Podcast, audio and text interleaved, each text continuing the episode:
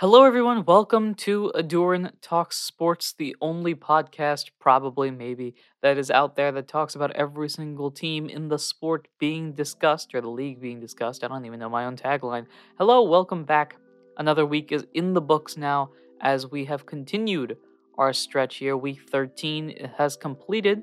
Uh, ignore the day that this is being released. Uh, I do know that Thursday Night Football for Week 14 has already been out. It's already happened. I do know the results. We're just gonna we're just gonna pretend that hasn't happened yet, and uh, hopefully uh, you guys are cool with that. Thank you very much. As always, make sure to review, subscribe, follow, do all those sort of things you ought to do when supporting a podcast of this form, and let me know if there's anything that you think I can do to spice the show up. Because as of right now, it's just an hour of me talking about sports, which, while very cool, uh, tends to to to grow stale at times. So maybe we have segments or something like that. Again, if you're listening, you can uh, check that out and do all that sort of stuff. Without further ado, I think we can start with the first game of the week. The problem with releasing these episodes in weird timelines, so releasing this episode after Thursday Night Football, is that the previous Thursday Night Football game sounds like or feels like it was months ago. Uh, but it wasn't. It was exactly one week ago, give or take, you know, 12 hours. Uh, the Dallas Cowboys at the New Orleans Saints was Week 13's Thursday Night Football matchup, and the Dallas Cowboys come away with a 27-17 victory over the Saints. The Saints fall to five and seven, while the Cowboys jump up to eight and four. While you would think eight and four in the NFC least, that's good enough to be the the NFC least champion, right? Just wrap them up, they'll be the uh, the three or four seed, right? Yeah. Well, no, not this year. Uh, there's still a bit more competition in there, but we'll get into that in a moment. Um, in this game overall, it was a fairly competitive matchup initially speaking, and then Taysom Hill got hurt, uh, starting a quarterback in the uh, stead of Trevor Siemian. Um, and then with that, this game kind of just went downhill from there. Uh, the Saints' drives, for the most part, like in the beginning of the game, it felt like a somewhat competitive game. Um, really that way for the first like three ish quarters, I want to say. Uh, and then afterwards, three straight drives by the Saints that lead to an interception by Taysom Hill. Didn't come out of the game with a good game, statistically speaking 1941, 264 yards, two touchdowns, but four interceptions. Uh, he did also run the ball 11 times for 101 yards, which is very Taysom Hill like. Uh, you see the Saints offense shift from that precision style of Drew Brees to the um, more explosive aspect that Jameis Winston tends to provide, and now the shift over here back to almost like a, a Lamar Jackson, Jalen Hurts esque uh, offense where the quarterback is running around, the quarterback is as much of a threat as everybody else is on the field. Um, in this game, I believe, if I'm not mistaken, uh, I don't actually have it pulled up, but I think Mark Ingram got injured in this game partway through. Either that or he's on COVID protocol or something along those lines. So that's not great for the Saints' uh, immediate future. And as a whole, the Saints team kind of just fell apart at the end, partly due to how the Cowboys defense has been this year, which is just taking advantage of mistakes, constantly getting interceptions, um, to the point now where uh, they they're just collecting turnovers at this point. I need to find out, just make sure here. Uh, I want to get the stats right.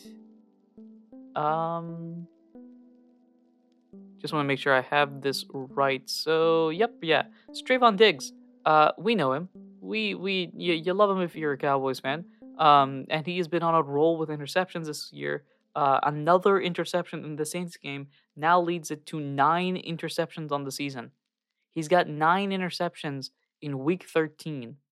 Uh, this is wild even for prior to the 16 to 17 game shift, but the fact that Trevon Diggs now is approaching double digit interceptions, which hasn't happened in years, uh, very exciting. Uh, I wanted to say Asante Samuel was the last one that had uh, double digit interceptions, but I I know the name was mentioned previously, and it's not Samuel.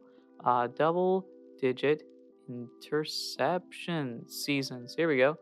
Um, so the last double digit interception season, uh, Xavier Howard had 10 in 2020. Completely forgot about that. And then prior to him, it was Antonio Cromartie in 2007. Uh, then Champ Bailey. Okay, there's Asante Samuel in 2006. But still, it's been outside of Xavier Howard a decade since a player has had double digit interceptions. Um, so the fact that this is happening now is you know, surprising because this isn't exactly a daily occurrence. Usually the guy with the most interceptions has like seven or eight in the season, but 10 interceptions, and the fact that they've happened so quickly as well, uh, a really good sign for the Cowboys, just able to take advantage of those turnovers. Um, Dallas as a team, Dak 26 of 40, 238, a touchdown, and interception. Kind of a standard game for Dak Prescott. The running game didn't exist for Dallas, uh, especially when it came to uh, attempts. When it came to actual rushes, pretty good, especially by Tony Pollard, who is expected to be out or limited for this week's matchup.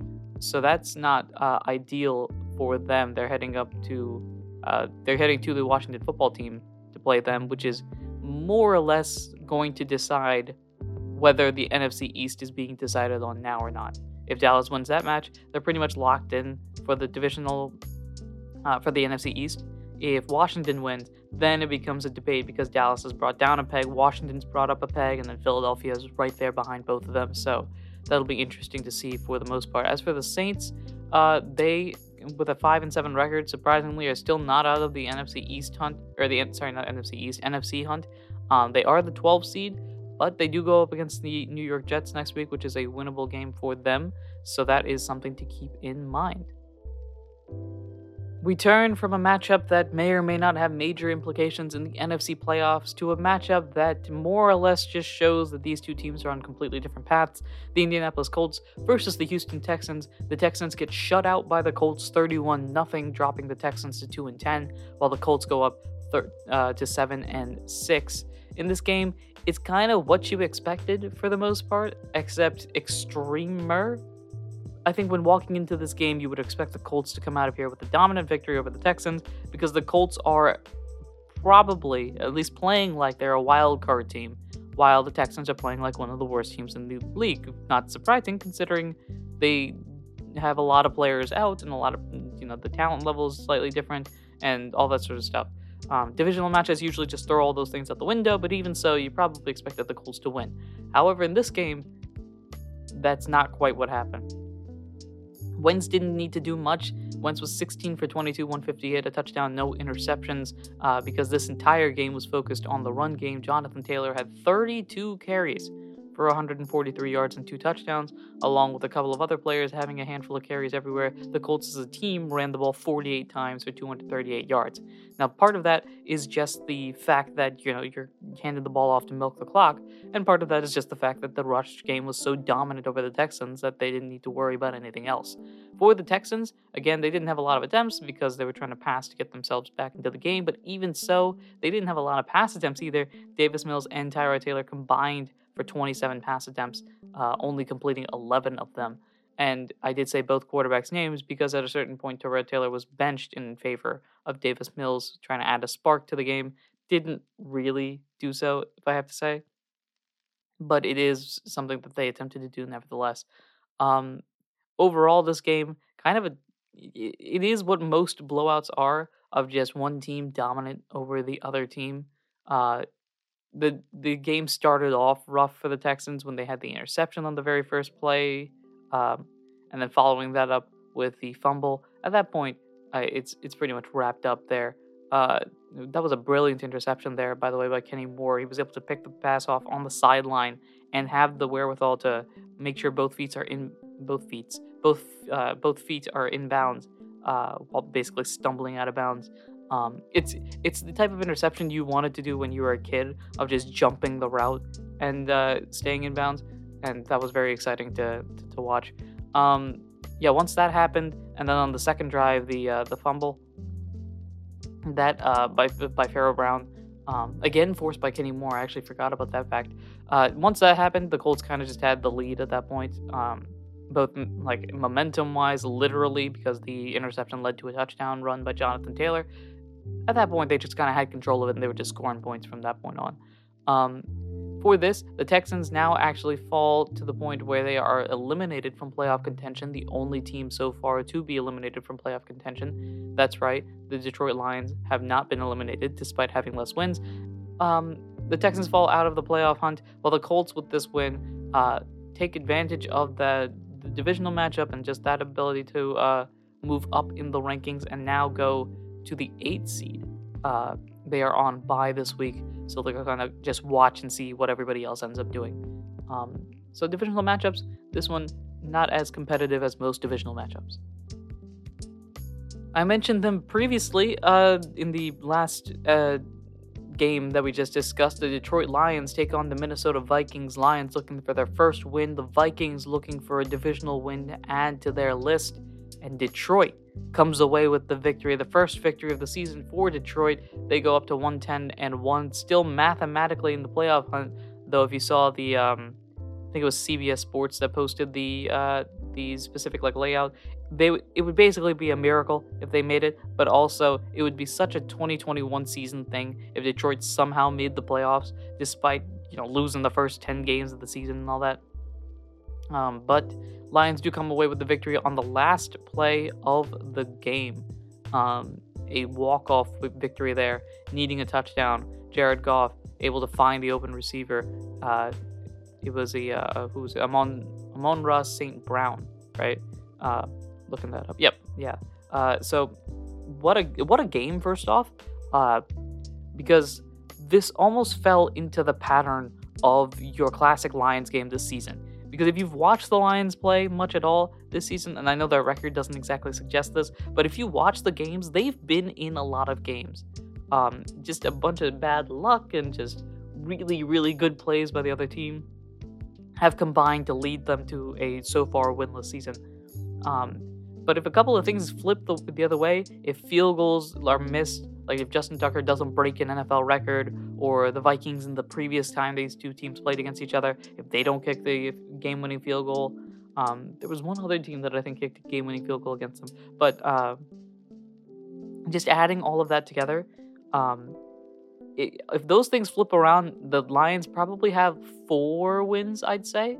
And if they have four wins right now, they're, you know, in the hunt with like the Giants and the Bears and the Seahawks at this point. All teams that mathematically have a non zero chance of making the playoffs. It sounded really bad, but um, despite the fact that the Seahawks are one seed above the Lions when it comes to the hunt, three wins could really shift things. So in this game, uh, TJ Hockenson had a pretty good game. I noticed uh, Jared Goff uh, for three of the four quarters, I think, was really good, and then one of them he just kind of was there.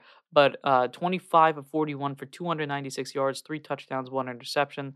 Um, the rush game wasn't particularly existent for Detroit, 27 rushes for exactly 100 yards.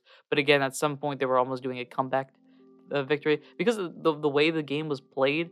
Uh, the first quarter was just both of these teams going back and forth. The second quarter was completely Detroit.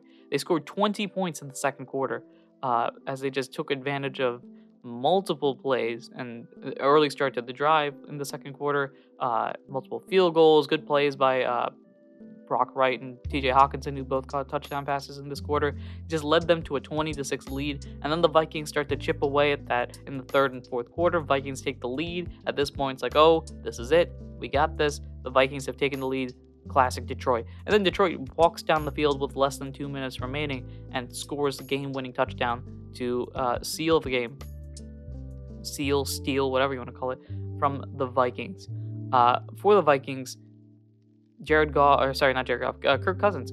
Classic Kirk Cousins game of a very good game, but eventually leading to a loss, which seems to be the case in a lot of Kirk Cousins games this season. 30 for 40 for 340 yards, two touchdowns, no interceptions.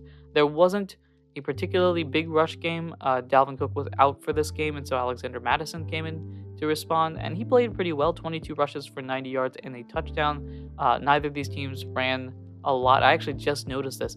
Both teams ran the ball 27 times for 100 yards.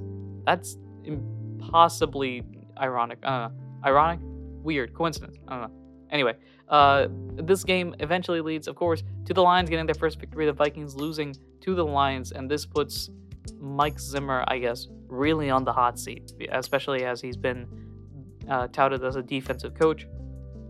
And yet, this season, it's been the defense that's been losing them games. Like, you can't look at Kirk Cousins, Dalvin Cook, and uh, Adam Thielen, Justin Jefferson, and all of these folks and say that the offense isn't playing good. They're playing really well. I mean, Justin Jefferson had 11 catches in this game for 182 yards. Adam Thielen uh, while he didn't have much production in this game, has been pretty good this season so far. If I look into his stats, actually, uh, what has he done so far this season? Um, this season, he's got 64 catches for about 600 and about 700 yards uh, and 10 touchdowns. Oh gosh, I didn't even realize that he's been a touchdown machine this season. Um, which is basically his role, I guess, as Justin Jefferson is the yardage guy. Uh, but in this game, like the offense has been playing very well. It's the defense that's been losing them a lot of these games, and that's not great considering this team is uh, coached, head coached by a defensive-oriented coach. So that's it'll be interesting to see how they go. Um, for the Lions now, uh, their next matchup is against the Denver Broncos, while the Vikings went up against the Steelers uh, on Thursday Night Football, and we'll discuss that on next week's episode. Um, but you you saw the results of that, and that's all I will say, because no spoilers.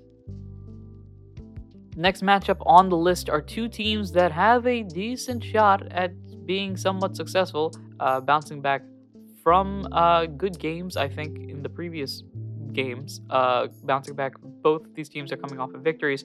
Uh, it is the Miami Dolphins versus the New York Giants. The Dolphins come away with a 20 to 9 victory, giving them a 6 and 7 record, and I believe they are on a 5 game win streak or something along those lines, while the Giants fall to 4 and 8 with this loss. Um, a lot of field goals in this game, I can, I can tell you that. Uh, Jason Sanders and Graham Gano of the Dolphins and Giants, respectively, just kicking field goals back and forth. Uh, overall in this game, we'll start with the Dolphins. Tua passed the ball 41 times. I didn't even realize he was passing that much. 30 for 41, 244 yards, two touchdowns, no interceptions. He has been playing like a franchise quarterback, especially a franchise quarterback that is only a couple seasons into his career.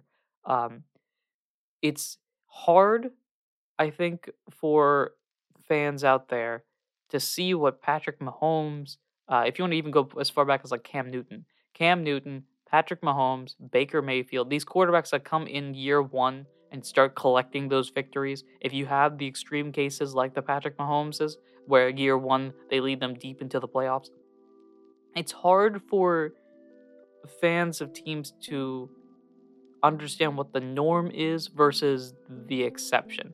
Mahomes is the exception. And while you are definitely looking for those type of exceptions, you really just want to make sure you've at least got the norm. Because for every Patrick Mahomes, there's a Drew Brees, a quarterback that takes years before they become a Hall of Famer. Uh, it took Brees, when was he drafted? 2001 or 2002? Some, some, maybe 2003, I forget. Um, but it took Brees until basically moving over to the Saints uh, four years later for Brees to show, oh, hey, wait a minute, hi, you know me? Uh, I'm the most accurate quarterback of all time, right? Uh, it takes it takes a little bit of time there, and I think Tua is finally breaking into that mold after a lot of experience. I mean, they they gave him they trusted Tua to throw the ball 41 times in the game, which is very high considering how much I think Tua has probably thrown this season.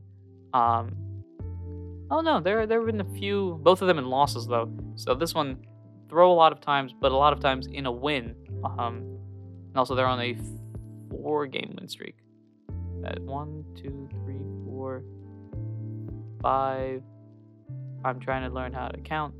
And yeah. Yeah, anyway.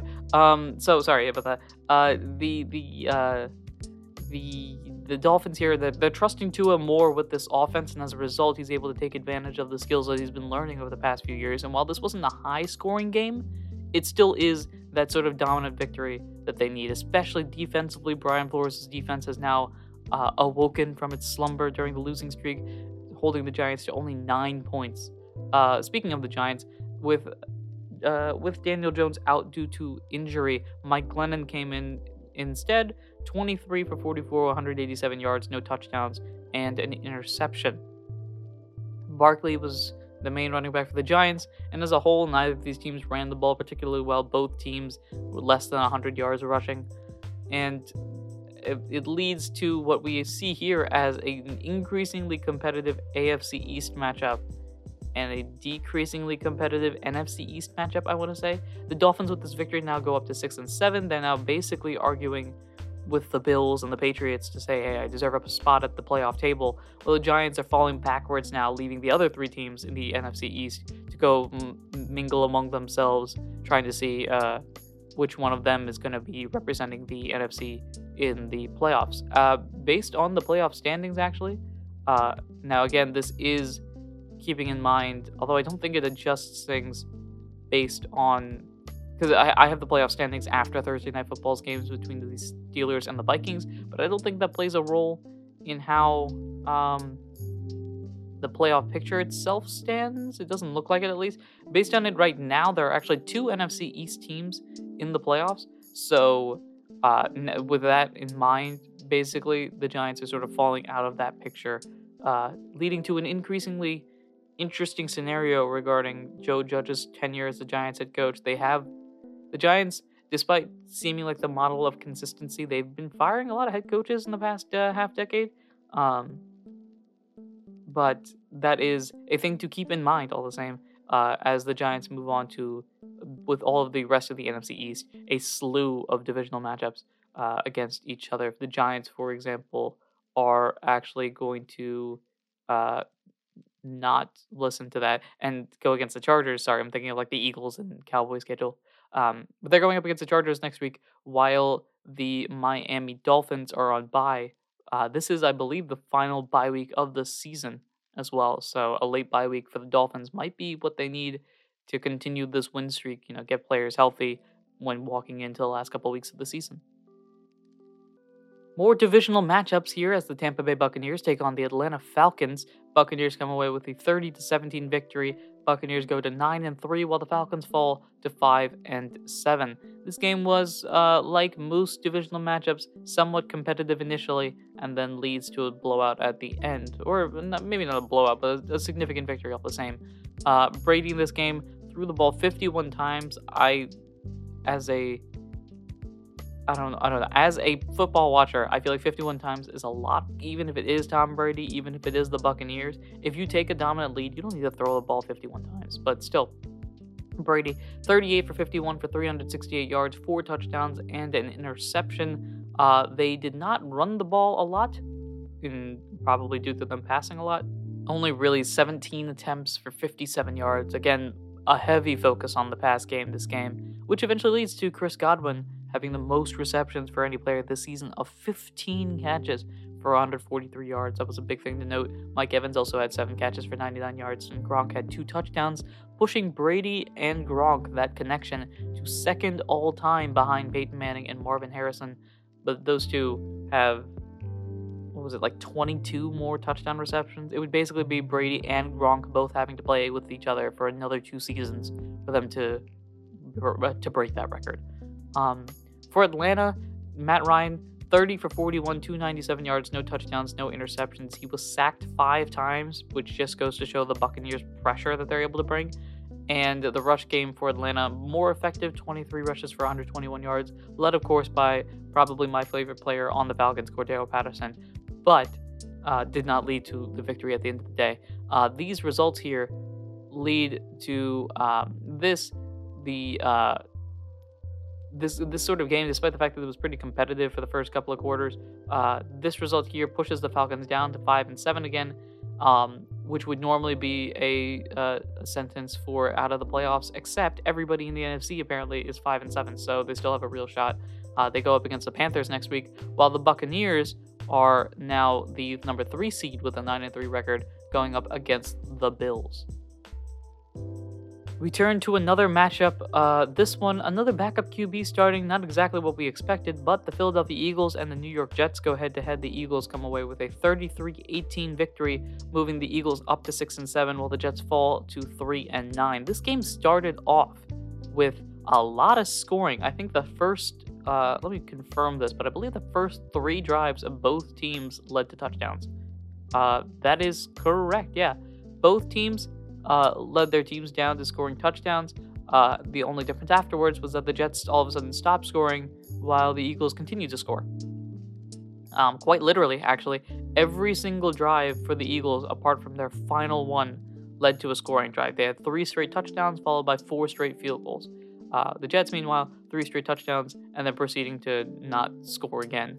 Uh, for the Philadelphia Eagles, in lieu of Jalen Hurts starting, it was Gardner Minshew. Minshew 20 of 25 for 242 yards, two touchdowns, no interceptions. The rush game, as usual for the Eagles, dominant as always, but surprisingly, they didn't break 200 yards rushing. They just broke the 40 yards, att- 40 attempts thing, uh, 41 attempts for 185 yards and a touchdown. Miles Sanders has 24 rushes for 120 yards. Uh, the first 100 yard rush game for an Eagles player, I want to say since last season uh, against the Saints. I think that's correct, which is surprising considering the fact that the Eagles have been such a dominant rush team. They've spread that apart between Jalen Hurts, Miles Sanders, Kenneth Gainwell, or Jordan Howard, who was out this game, uh, Boston Scott. You know, they, they spread their rushes across the team as opposed to uh, controlling it into one player like they sort of did this game with Miles Sanders.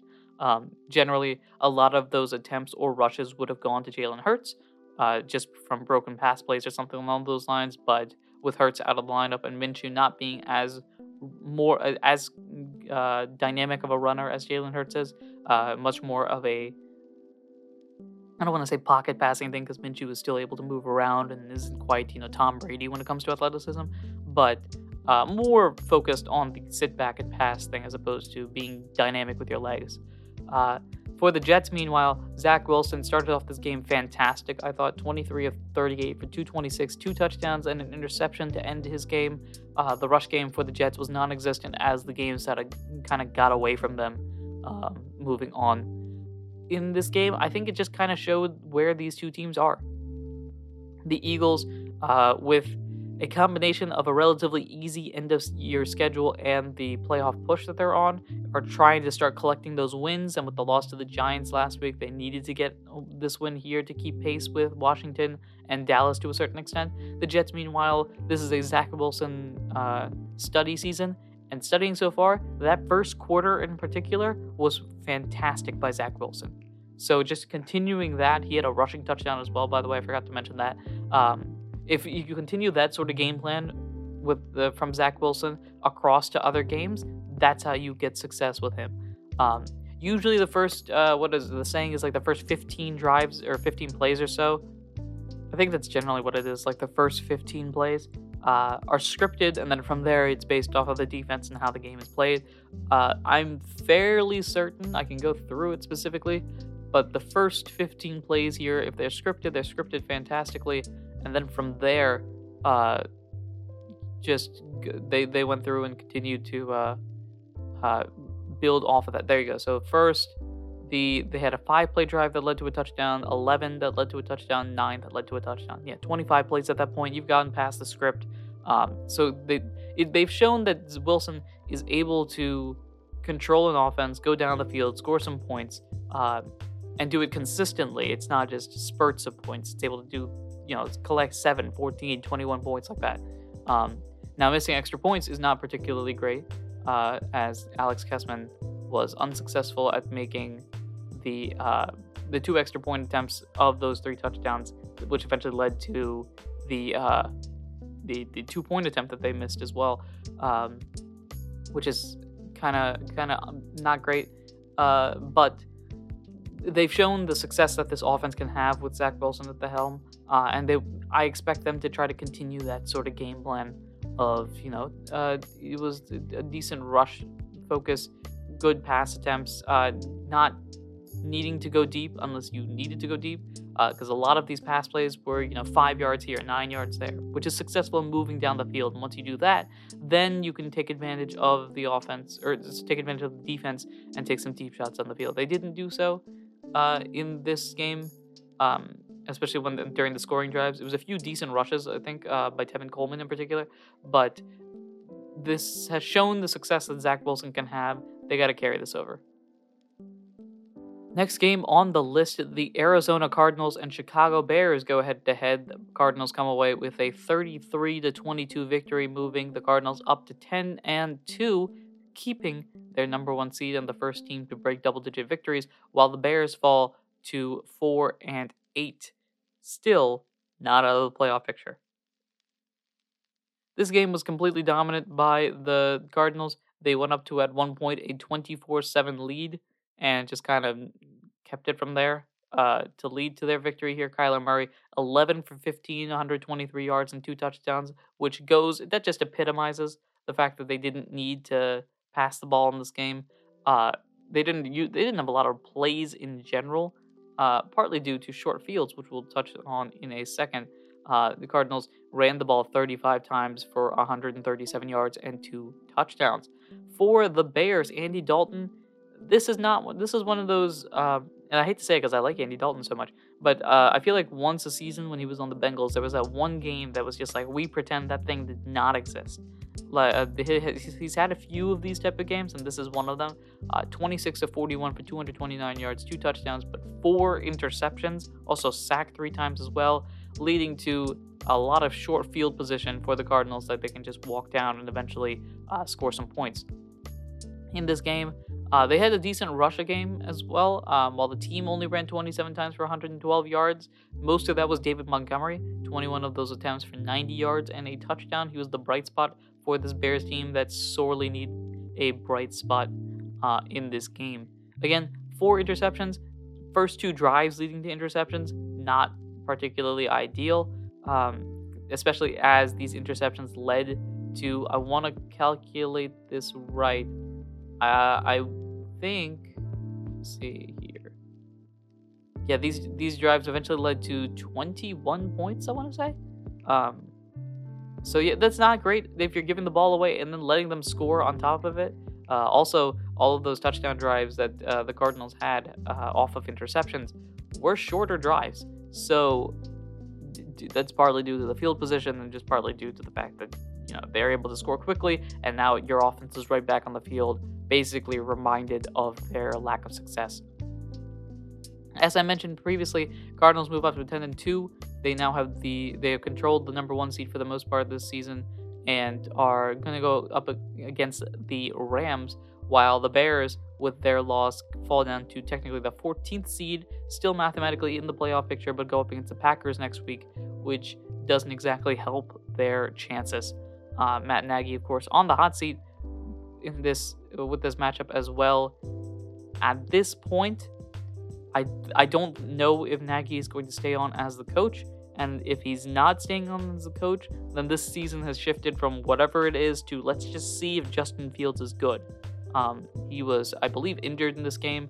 Uh, once Fields comes back, it's it's all about him at this point. Okay, that's the only thing they have to worry about for the remainder of the season. This next game was just weird.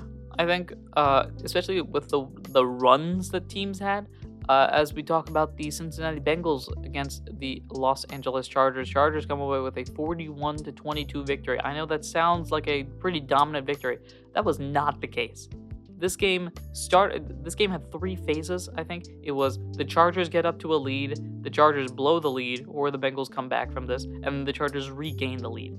Uh, so we'll start off with each of those. The first three drives, I believe, for the Chargers led to touchdowns. Let me just make sure this is right. Led to touchdown, field goal, touchdown. That's how they started this game. Um, while the Bengals' first three drives were fumble, interception, punt. Uh, not ideal, not the best. Uh, and at this point, it's like, oh, this is going to be one of those days. The Bengals just aren't on it. The Chargers are on it. We're going to watch them score a bunch of points. We'll see. I don't know. Will the Chargers break 50? And then uh, 10 minutes or so left in the second quarter, and the flip the, the script is flipped. Now it becomes the Bengals, which in the second quarter and early parts of the third quarter, they go touchdown, touchdown, end of half, field goal, touchdown. The Chargers, meanwhile, uh, at the same time frame, uh, from that Bengals drive onward, go fumble, interception, fumble, punt. If that isn't, you know, they just flip the script there.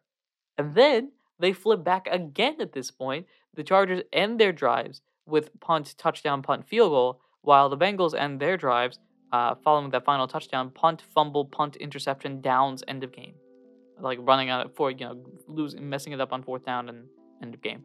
Um, that basically was it. They had three runs. Whoever got that third run won. It was like a best out of three matchup of rock paper scissors. Each of them winning one, and then the Chargers uh, wanted at the end of the day. Uh, speaking of the Chargers, Justin Herbert, 26 to 35, 317 yards, three touchdowns, one interception, sacked four times, um, which was a trend. Both of these teams had a few sacks in this game, And uh, the rush game for the Chargers, 22 for 79 and a touchdown. Ekeler, in particular, uh, really, really good runner. This just wasn't his game. He had two fumbles, both of which were lost in this game. Um, not great, especially considering how much of the focus is actually on Austin Ekeler. You notice this game, uh, just in games in the past, uh, that's that a lot of the focus is on Ekeler, both on the rushing and receiving side of things. So him losing fumbles in this game was not ideal for the Bengals. Burrow 24 of 40 for exactly 300 yards, a touchdown, two interceptions, and also sacked six times as well. The Bengals rush team wasn't particularly impressive in this game either. 25 rushes for 96 yards and two touchdowns. At the end of the day it kind of was just like a best out of three rock paper scissors matchup. Uh, whoever controlled that quarter or that third of the game i suppose um, came away with the victory on that side of things which is why it sort of swung wildly like a pendulum. Um, chargers came away with the victory just basically due to that fourth quarter and just stacking on points from there um, leading to their victory here. Both of these teams are 7 and 5 now and in the AFC, of course, which makes this a very interesting game when it comes to the wild card picture.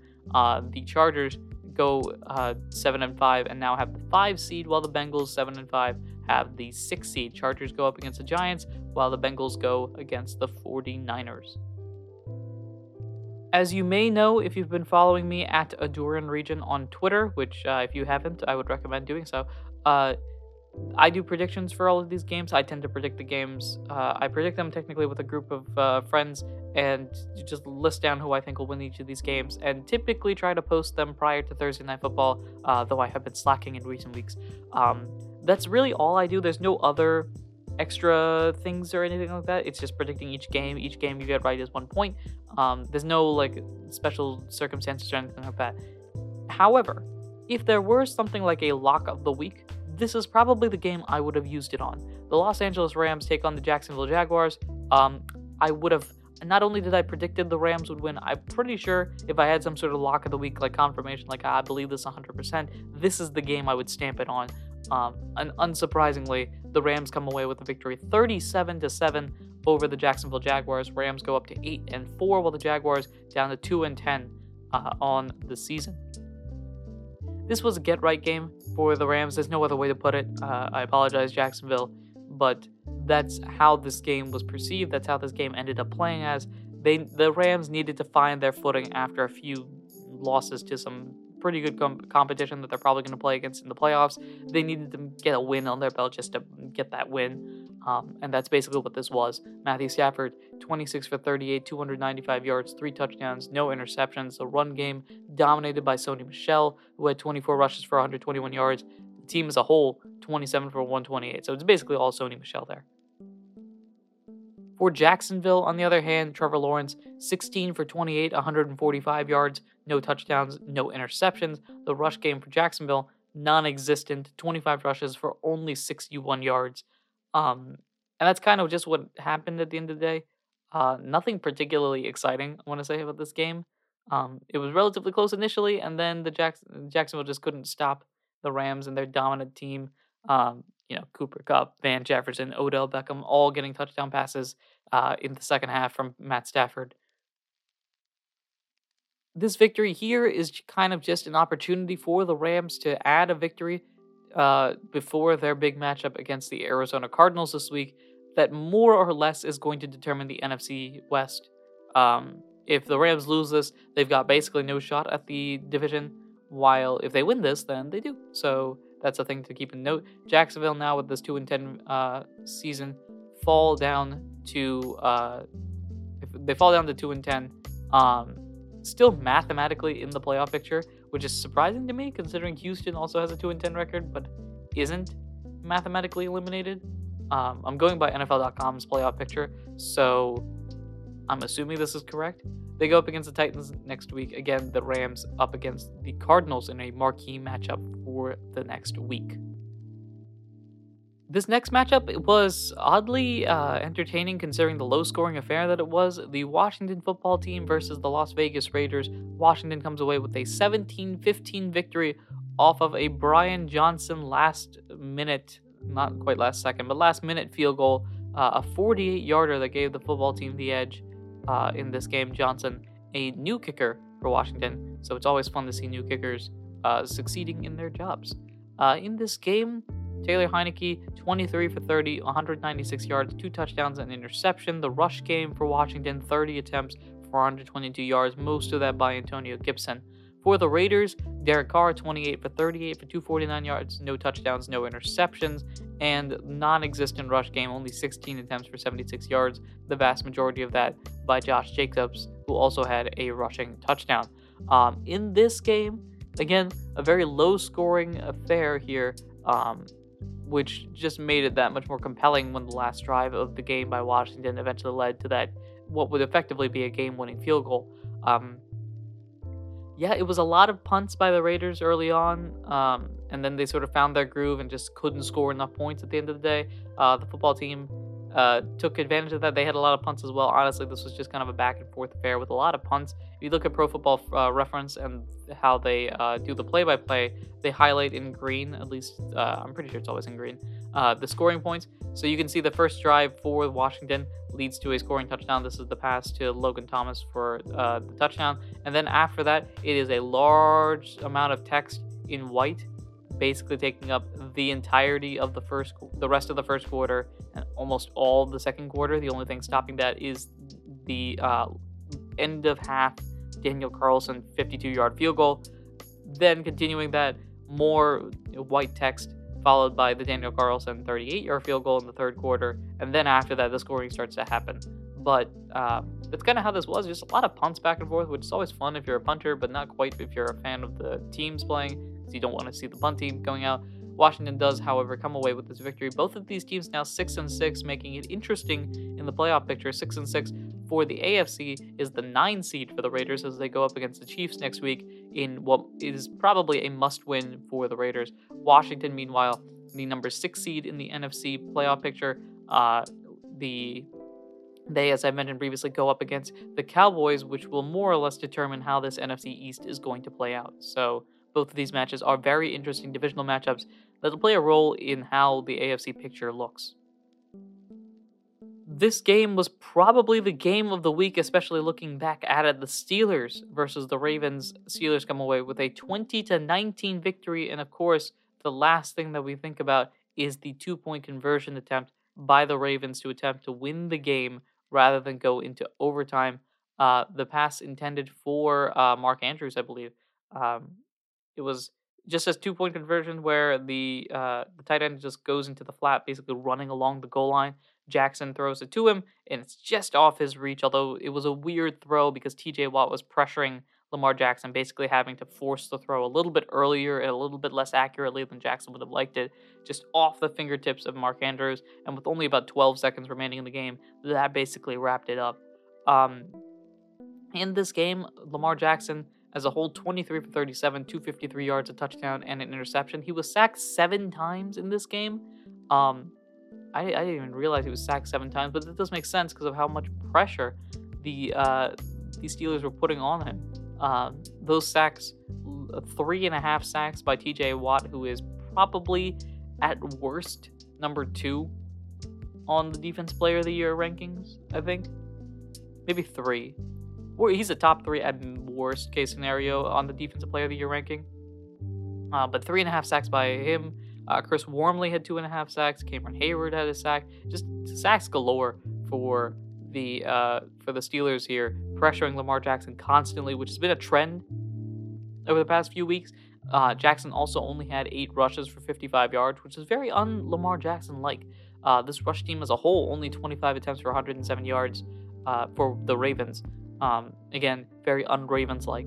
For the Steelers, on the other hand, Ben has is it weird for me to say that Big Ben is back? And I say this hesitantly, like um, not maybe not like 2015 Ben where he was just throwing the football everywhere, but he's been he's been having some pretty good stretches in these games. Um, maybe not again not full game domination, um, but there's the, the, the, last few quarters of this game were pretty good by Ben Roethlisberger.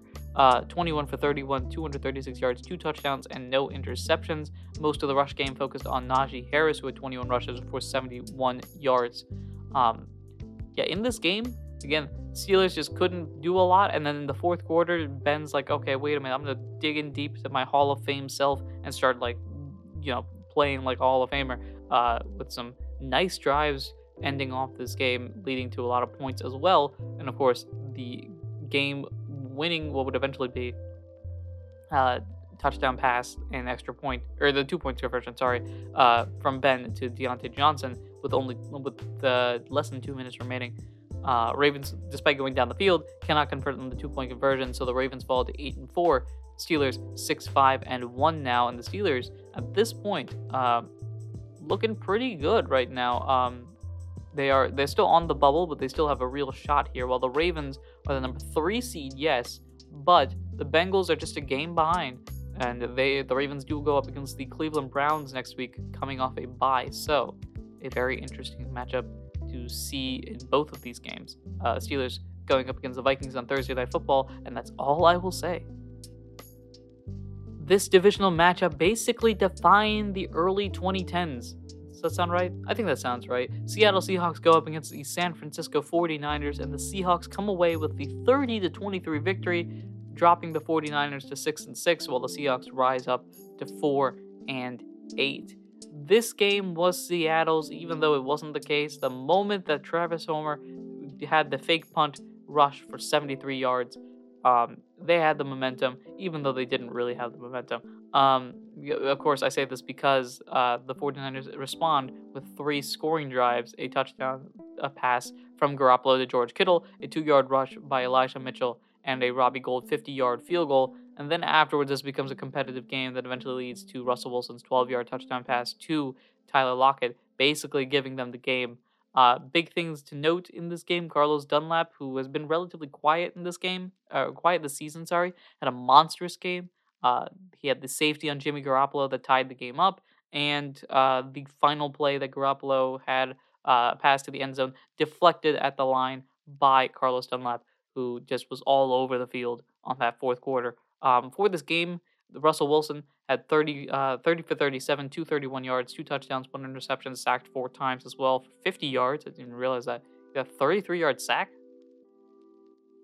Was that the fumble or something? I don't. I actually don't remember that one. Um, but uh, that was a pretty good uh, game by Russell Wilson. Unsurprisingly, Russell Wilson pretty good quarterback if you didn't even know. Uh, the rush game for Seattle, more of what I think the Seattle team wanted to do when coming into the season 27 rushes for 146 yards and two touchdowns. For the 49ers, Garoppolo 20 for 30, 299 yards, two touchdowns, two interceptions, one sack. Uh, I don't know if that sack was the sack that was the safety or just a sack and also safety existed. Um, but that's still, yeah, the safety was the big crucial error, I guess, that brought the Seahawks back into this. Uh, the rush game for Seattle, or not for Seattle, for the 49ers wasn't that effective, which isn't great because this team is heavily built off of the run, even if they aren't actually rolling the ball. Uh, they ran it 25 times for 71 yards and a touchdown. In this game, this divisional rivalry, as always, makes no sense, and this game epitomized that. The Seahawks are basically walking in here with their season mostly lost, even though they still have a non non one percent, like higher than one percent chance of making the playoffs. I think.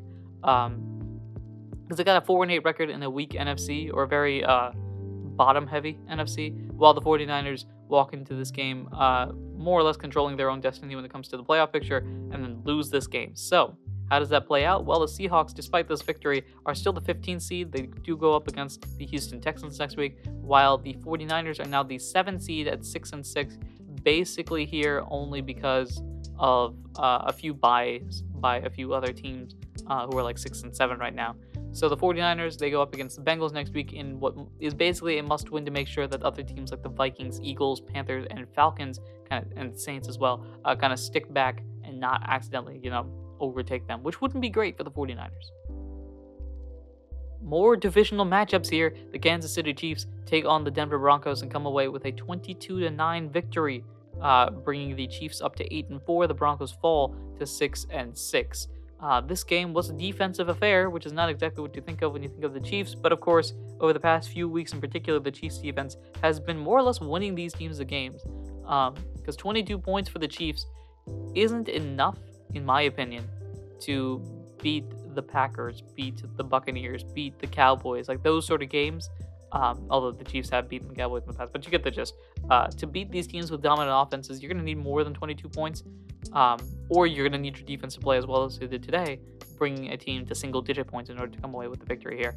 Um, this game was heavily controlled by the Chiefs from the start, uh, even if they did trade a bunch of field goals back and forth, and I think more or less was like locked in once Daniel Sorensen had the 75 yard interception return for a touchdown. In this game, Teddy Bridgewater 22 for 40, 257, one touchdown, two interceptions, one of them being that pick six. Uh, and the rush game for Denver, 31 rushes for 154 yards. They were effective on the run game, and I'm surprised uh, they didn't convert that more often but uh, that is how it was. For the Chiefs, offense not particularly uh, great when it comes to statistics. Patrick Mahomes, uh, sorry, Patrick Mahomes, 15 for 29, 184 yards, no touchdowns, and an interception. He did rush for a touchdown um, early in the first quarter as well. The rush game for Kansas City, 24 rushes for 89 yards and a touchdown.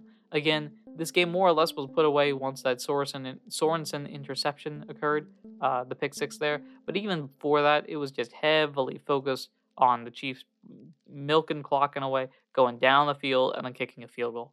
Um, if they can convert those field goals into touchdowns, then we start to see those offenses, offensive domination that we've expected from the Chiefs over the past few years. But for now, at least in this sort of matchup and the way that this game was played, it's good, I guess best thing for the Chiefs at the end of the day. Um, the Chiefs, with their eight and four record, are now the four seed in the AFC, which is uh, surprising, considering like eight and four feels like a pretty dominant uh, step over the wild card teams. But nope, eight and four is literally just one game ahead. Uh, and the Broncos, with this loss now, fall down to what is the 12th seed currently, although they do go up against the Lions. Again, the Chiefs go up against the Raiders next week. I have no idea how that's actually going to sound, but wind is a thing in this matchup as the New England Patriots take on the Buffalo Bills. The high mark of this game, speaking of Highmark Stadium, uh, yeah, there were like the 50 mile per hour winds. Um, the passing game probably wasn't advised, although one team did attempt it.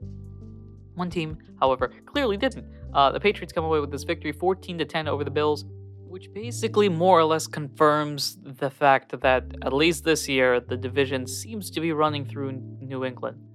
Um, New England goes up to nine and four, while the Bills fall to seven and five. In this game, uh, we'll go with the we'll go with Josh Allen stats and the Bills' stats first. Uh, Josh Allen, 15 for 30, 145 yards, one touchdown, no interceptions. Again, very heavy wins, so that kind of contributed to the lack of accuracy there. Um, but the Bills ran the ball 25 times for 99 yards, kind of spread out among uh, a few different players. Uh, let me go to the Patriots. Hey, Patriots, what did you do today? Oh, okay, so they decided a very heavy rush attack. Cool. 46 attempts for 222 yards, right? Most of that or a good chunk of that by Damien Harris, who had a really good 64 yard rush that uh, ran for a touchdown. Um, just broke, like, I think it was like a one cut, just straight line towards the end zone. Um, very nice play there. Good blocking by the offense. Um, why don't we look at Mac Jones' stats? Two completions, three attempts, 19 yards. And then uh, QBR rating of 84. um, yeah, so they took uh they took uh run and like uh ground and pound to the extreme in this case uh as they just handed the ball off consistently and the Bills could do nothing to stop it. Um, again with the heavy winds in this game, there were a lot of weird plays like the uh the punt the the, the Bills uh, recovering a muffed punt, which is technically muffed because it scrapes the front of uh, one of the Patriots players' uh, helmets. Um, like that, and then just this whole like wind thing just made a bunch of passes inaccurate, like all of a sudden become accurate, or like bad passes become good passes, good passes become bad passes, whatever it was. At the end of the day, uh, the Bills almost had a shot actually at the end of the game. Uh, they were driving down the field in this final drive, um, and Josh Allen deep pass intended for Gabriel Davis, and it is basically swatted out of the air by Myles Bryant. That basically that uh, flips the uh, makes it a turnover on downs, and now the Patriots just kneel out the clock. In this game, um, we kind of just saw the Patriots are able to do something that the Bills aren't, and that is completely focus on one side of a game to the point where they are daring you to stop it and you can't. The Patriots have, at least in this game, proven I can walk up to you with my game plan and force you to adapt to it. Um, and that's basically what happened here. We are going to hand the ball off so much to the point that our quarterback is a non-factor. They could they could have been a because of Mac Jones, not only his stature, um, he's no Lamar Jackson or Jalen Hurts or anything like that, but also the fact that the quarterback is a quarterback and he kind of once you hand it off, you kind of just step back and don't get involved. Uh, they were playing ten on eleven and still dominated because Mac Jones, once the ball is handed off, he is a non-factor in the play. There are ten players on the offense that are blocking at this point for the the one running back, so nine blockers and one running back versus eleven defenders, and the Patriots were able to just run over the Bills. Um, this, of course, leads to the Patriots at the nine and four record now, uh, having full control of the AFC East. Now the number one seed, they are on bye week, while the Bills this week go up against the Buccaneers. The Bills currently the seven seed basically needing a win to make sure that the Colts, the Raiders, players, uh, teams like that don't end up jumping over them. Um, and that is the case here. We've gone over the playoff picture a little bit. Um, there's actually some playoff clinching scenarios for Week 14, which is uh, interesting. The AFC doesn't have any because again it's very top heavy. The NFC though still has a few. Uh, the Cardinals are able to clinch a playoff berth. The the Packers are actually able to clinch the NFC North or a playoff berth, and the Buccaneers can clinch the South or a playoff berth. There's a few scenarios here. There's no specific like this happens, I win. Um, there are a few instances where that's the case, but Arizona, Green Bay, and Tampa Bay, all three of those teams have a shot of clinching a at minimum playoff berth. Um, and that is pretty much it. Uh, I do want to have a short little message here regarding the passing of Demaryius Thomas. Uh, phenomenal wide receiver. Uh, watching the Broncos play during the early 2010s with the Peyton Manning, Eric Decker, DT, uh, Julius Thomas, the tight end, and uh, number of a number of different running backs. I think they switched through a few of them over the course of that four-year stretch. Um, he was just he was such a good player to watch, and from everybody talking about him, such a good guy as well. Um, he just seemed like such a nice guy, and the fact that he he's passed at such a young age is it's it's heartbreaking. Um, that's that's the only way to put it. It's uh, it just emphasizes even more the need to reach out to those that you haven't talked to for a while and have just wanted to um, and just just make sure that they know you know they still exist i guess. Um, now that wasn't the case in this instance. It seems like it was a lot of health related issues that have piled up over the past year that um, just came to head but it's still something that uh, uh, just keep in mind i guess that it's not this is oddly weird for a sports podcast to be talking about, especially considering uh, how small this show is. But uh, life isn't guaranteed, and so uh, just take every moment as if it's uh, it's a moment that you want to live for. I think um, I don't want to speak for him or his family, obviously, but uh, I think Demaryius Thomas lived his life uh, the way he wanted it to be lived. He was an, a good player, a good man, first off, um, and just eventually that uh, that's that's the imprint you want to leave on uh, the world around you. So, uh, so for for the show, I guess for myself, uh, thank you very much for watching, uh, and rest in peace, Demaryius Thomas.